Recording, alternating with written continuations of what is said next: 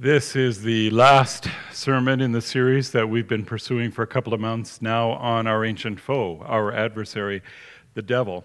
And I just want to point out as we begin that while the devil gets a mention in our text, we're not talking about the devil this morning. We're talking about Jesus in Hebrews chapter 2.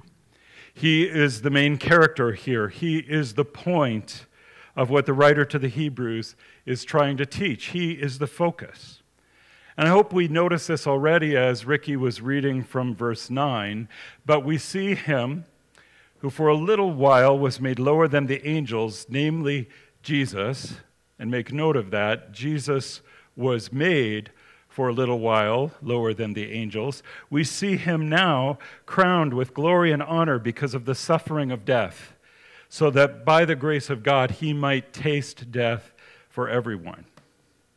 Of course, this verse is looking ahead in Hebrews chapter 2 to what follows. It's also picking up themes that the author to the Hebrews began back in chapter 1 when he wrote long ago. At many times and in many ways, God spoke to our fathers by the prophets. But in these last days, he has spoken to us by his Son whom he appointed the heir of all things, through whom also he created the world. He, speaking of the Son now, Jesus, is the radiance of the glory of God and the exact imprint of his nature, and he upholds the universe by the word of his power. If that sounds like more power than we as human beings could ever imagine. That's because it is. And Jesus, the Son of God, upholds the universe with that kind of power.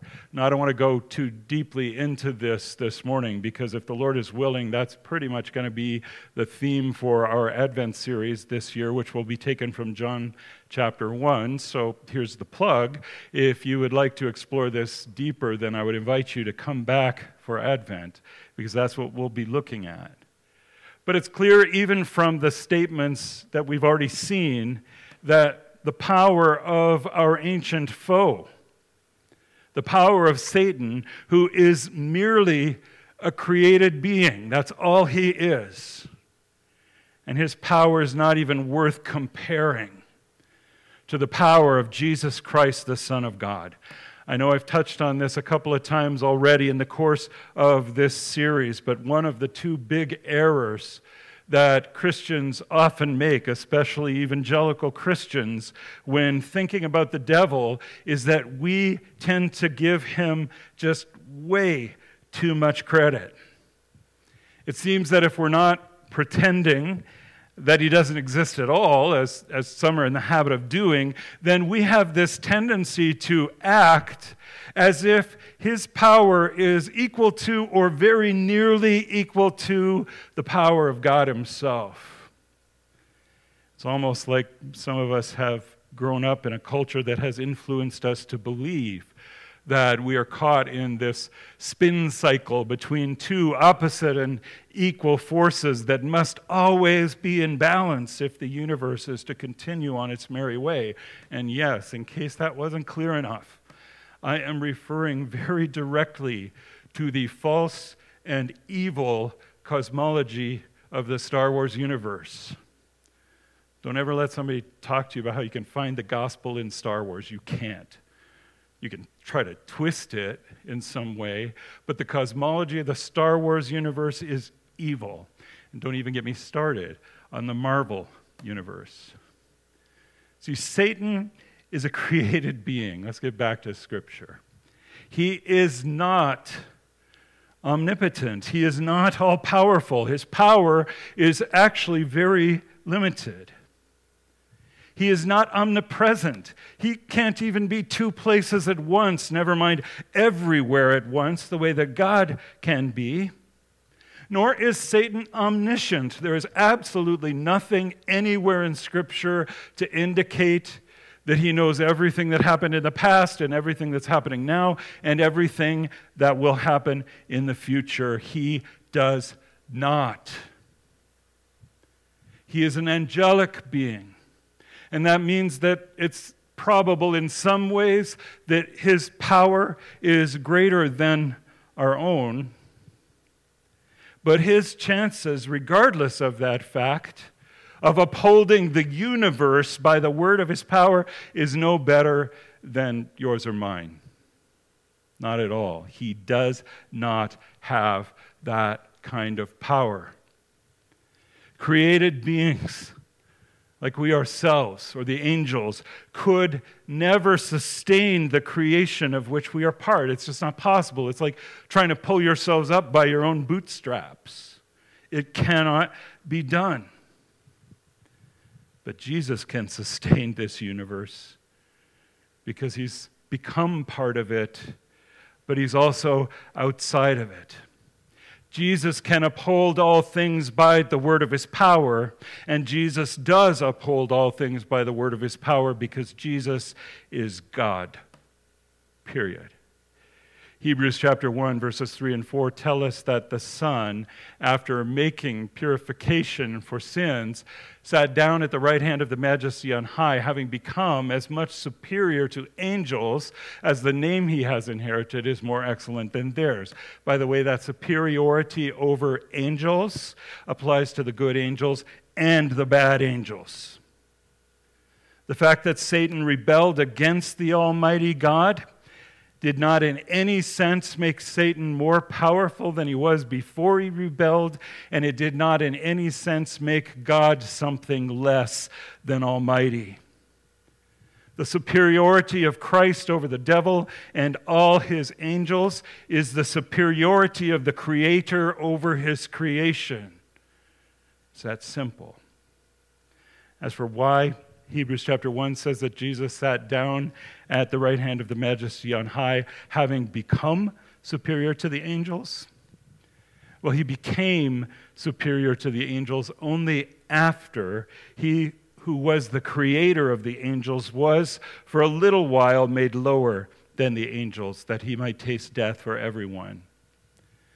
The writer to the Hebrews is not for a nanosecond suggesting that Jesus began as something less and then became something more. He tells us flat out that Jesus began as the brightness, the radiance of the glory of God, and the express image of his purpose. He also tells us that it was fitting that he, for whom and by whom all things exist, and bringing many sons to glory, should make the founder of their salvation perfect through suffering. Verse 14 of our text in Hebrews 2 gives us an even clearer statement of this.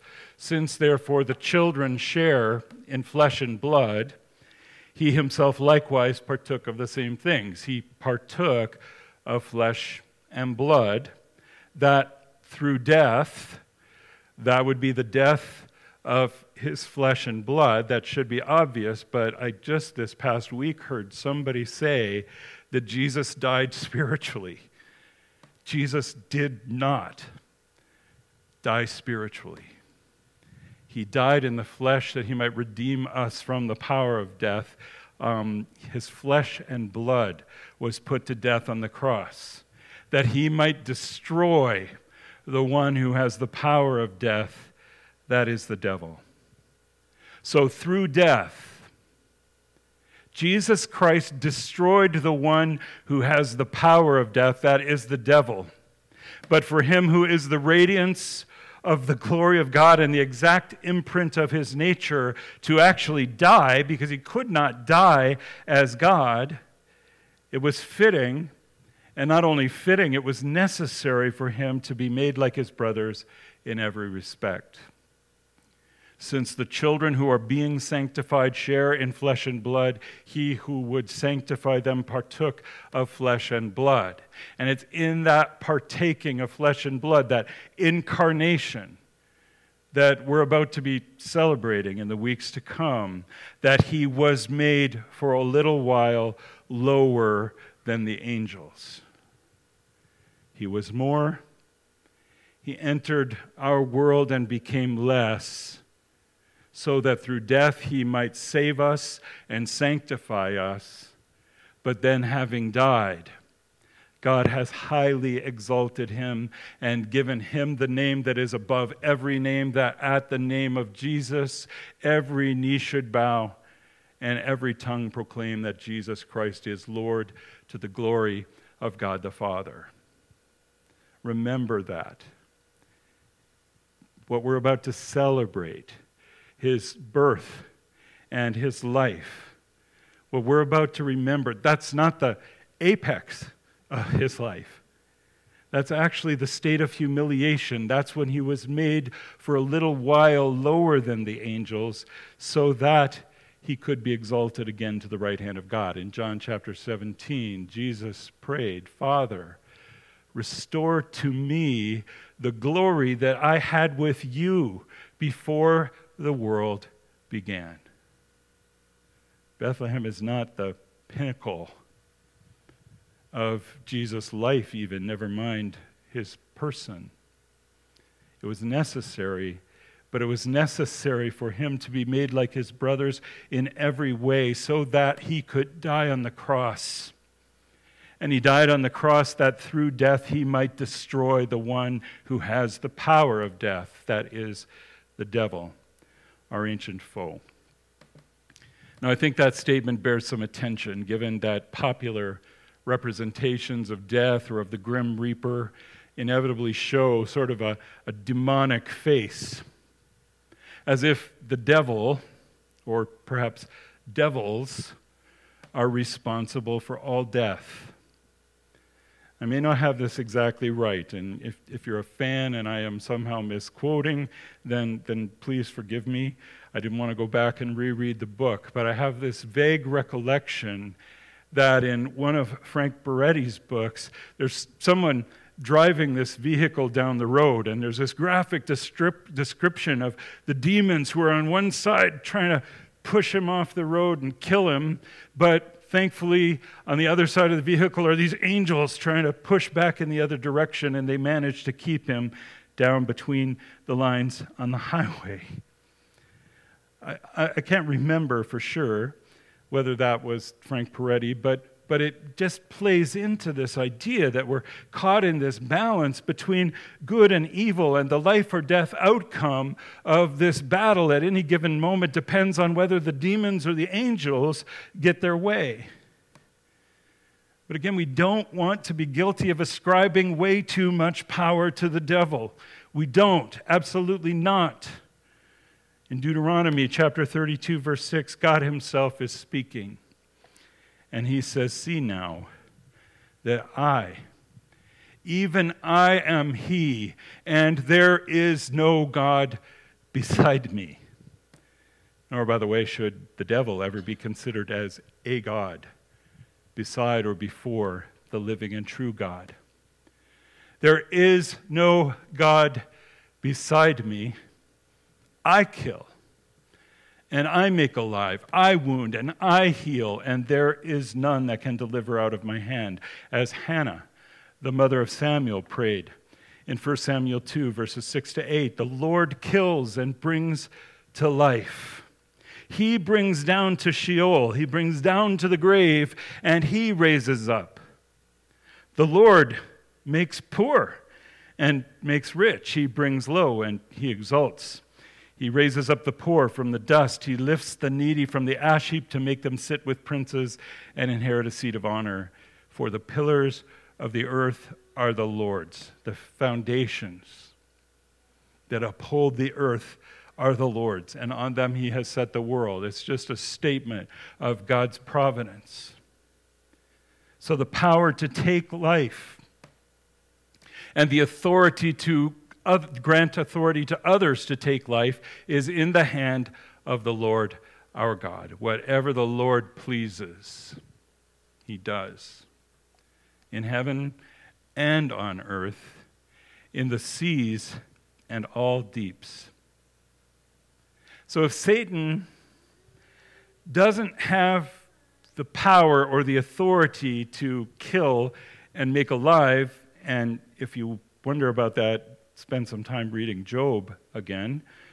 Why does Hebrews 2 describe him as he who has the power of death?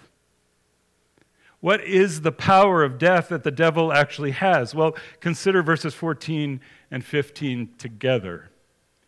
Since therefore the children share in flesh and blood, he himself, that would be Jesus, likewise partook of the same things that through death he might destroy the one who has the power of death, that is, the devil, and deliver all those who through fear of death were subject to lifelong slavery. See, Satan's power is not the power to kill, he does not have that authority.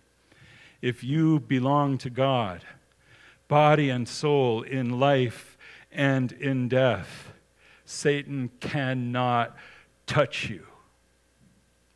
Again, there needs to be a period at the end of that statement. He just can't.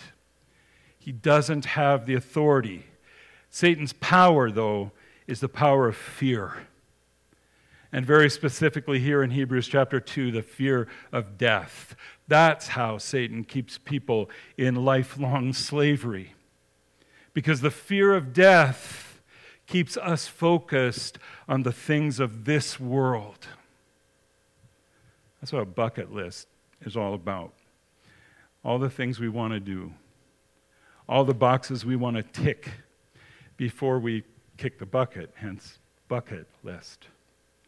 Just for fun, I, I searched the internet this week for some possible bucket list items.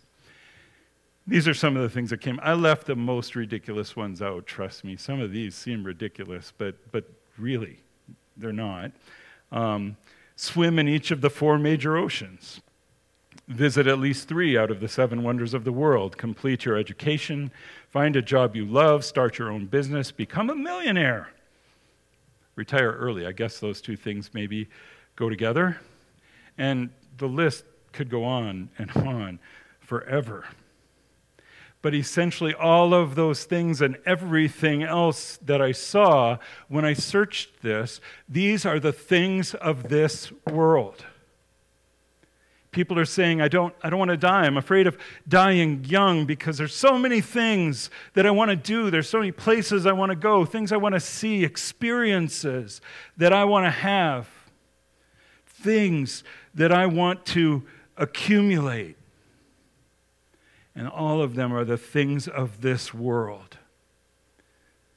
And we're afraid of not doing them before we die, so we fear death. We're afraid we won't have the opportunity to see Celine in Las Vegas before we die or she does. FOMO, as they say, fear of missing out. Of course, these days in our crazy world, some people have pared their bucket list items down to simply stay safe, stay healthy, stay secure, and live as long as you possibly can. And in some cases, it seems like we don't even want to live so that we can enjoy the best that this world has to offer. Rather, we just want to live, we just want to survive, we just want to make it through another year. But whether it's fear of missing out on something before we die or just plain old fear of death, either way, the writer to the Hebrews tells us our Savior Jesus Christ, the Son of God, took on flesh and he died for us and for our salvation. He also died that through death he might destroy the one who has the power of death, that is the devil.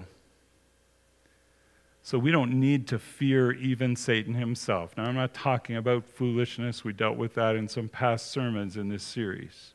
Even Michael the archangel, when disputing with Satan over the body of Moses, said, The Lord rebuke you. Don't think that you can just go out there in your own strength and stand toe to toe with the devil. That's not what we're talking about.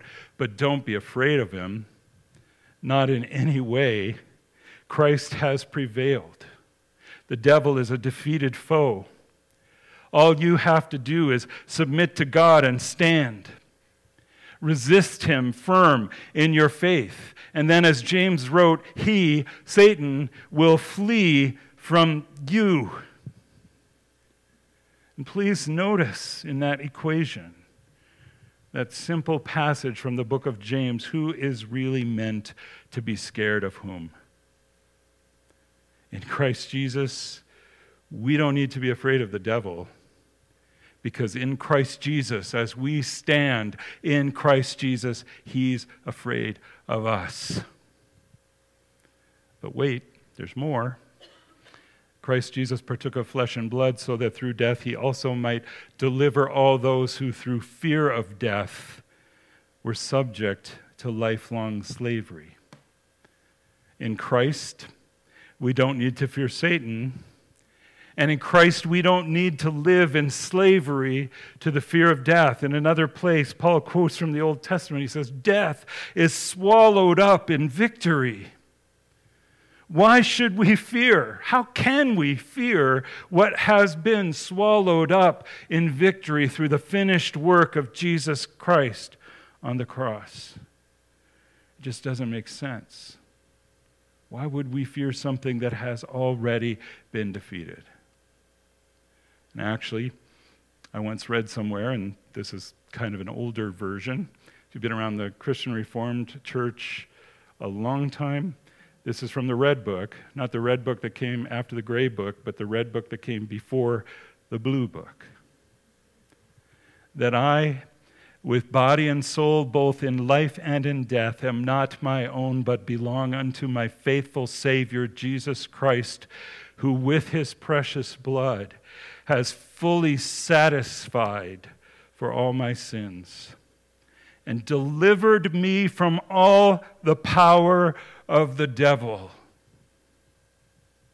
That's what Christ did when he died on the cross. He delivered me from all the power of the devil and so preserves me that without the will of my heavenly Father, not a hair can fall from my head. I've had a conversation with God about that and I've come to peace about it. But apart from his will, Satan can't even pluck one more hair, from my head.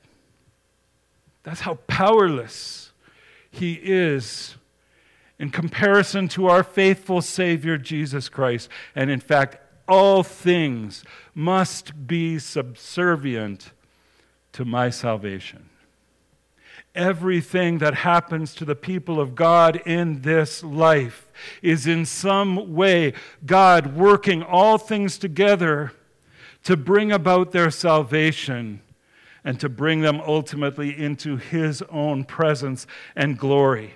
In and through Christ Jesus, we have been delivered. We have been, past tense, delivered from all the power of the devil. Do not fear what you have been delivered from.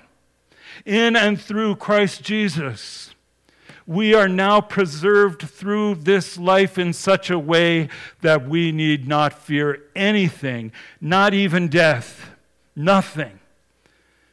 Because all things must be subservient to our salvation. This is our hope. This is our confidence in Christ. This is the strong tower to which we flee in all of our trials. This is our comfort in life and in death. We belong to Him in life and in death. Our help is in the name of the Lord. Hebrews 2:16 For surely it is not angels that he helps. Jesus didn't come to save angels but he helps the offspring of Abraham. And as Paul wrote in Galatians 3, verse 29, if you are Christ's, if you belong to Christ, then you are Abraham's offspring, heirs according to the promise. And this is the final point. Not only the final point of this sermon, this final sermon in the series, but of the whole series. I, I really try hard not to quote myself too often. It's just, you know, when I make the footnote, it's, it's really awkward. But in the first sermon in this series, way back on October 3rd, I said, and I quote, Here's the final point. Not only of that sermon, but if the Lord is willing, of every sermon that follows in this series. Here it is. Write it down if you can't remember it, but really it's only six words we must never, never, And I'm going to make it seven because that seems more godly. Never be afraid.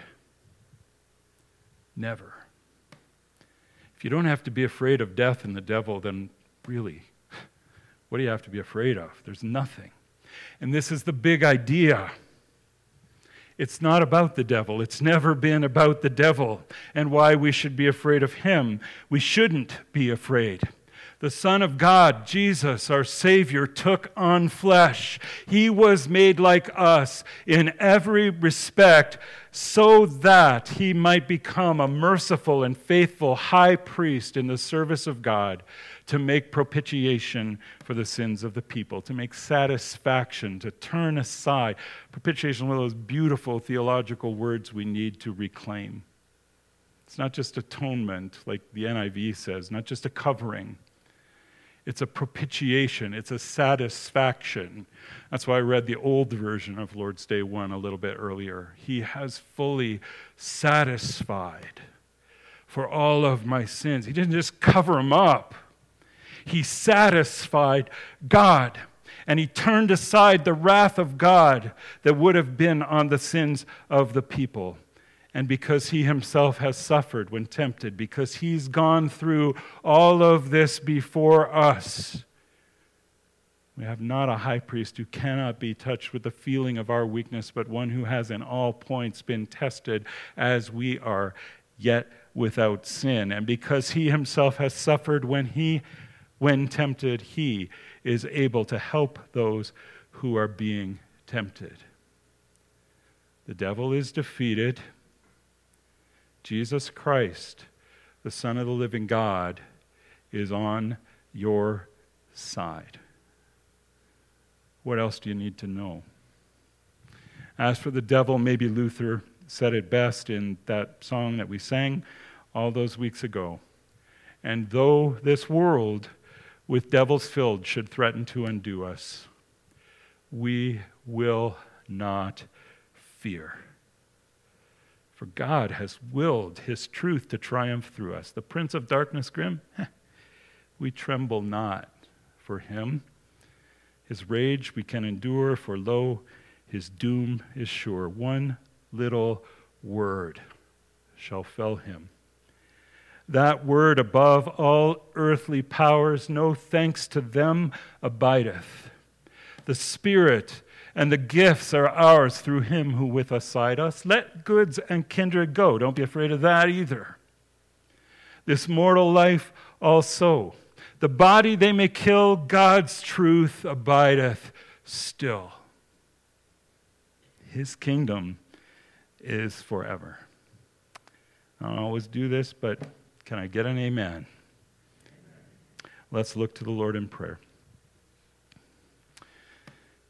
Father in heaven, thank you for the assurance that in Christ we stand forgiven before you. In Christ we stand in you in such a way that our ancient foe, that old adversary, the devil, has absolutely no power, not over us. And Father, in Christ, he is a defeated enemy and we have already been raised up and seated with Jesus in heavenly places, that in the ages to come you may show the wonders of your grace toward us in Christ Jesus.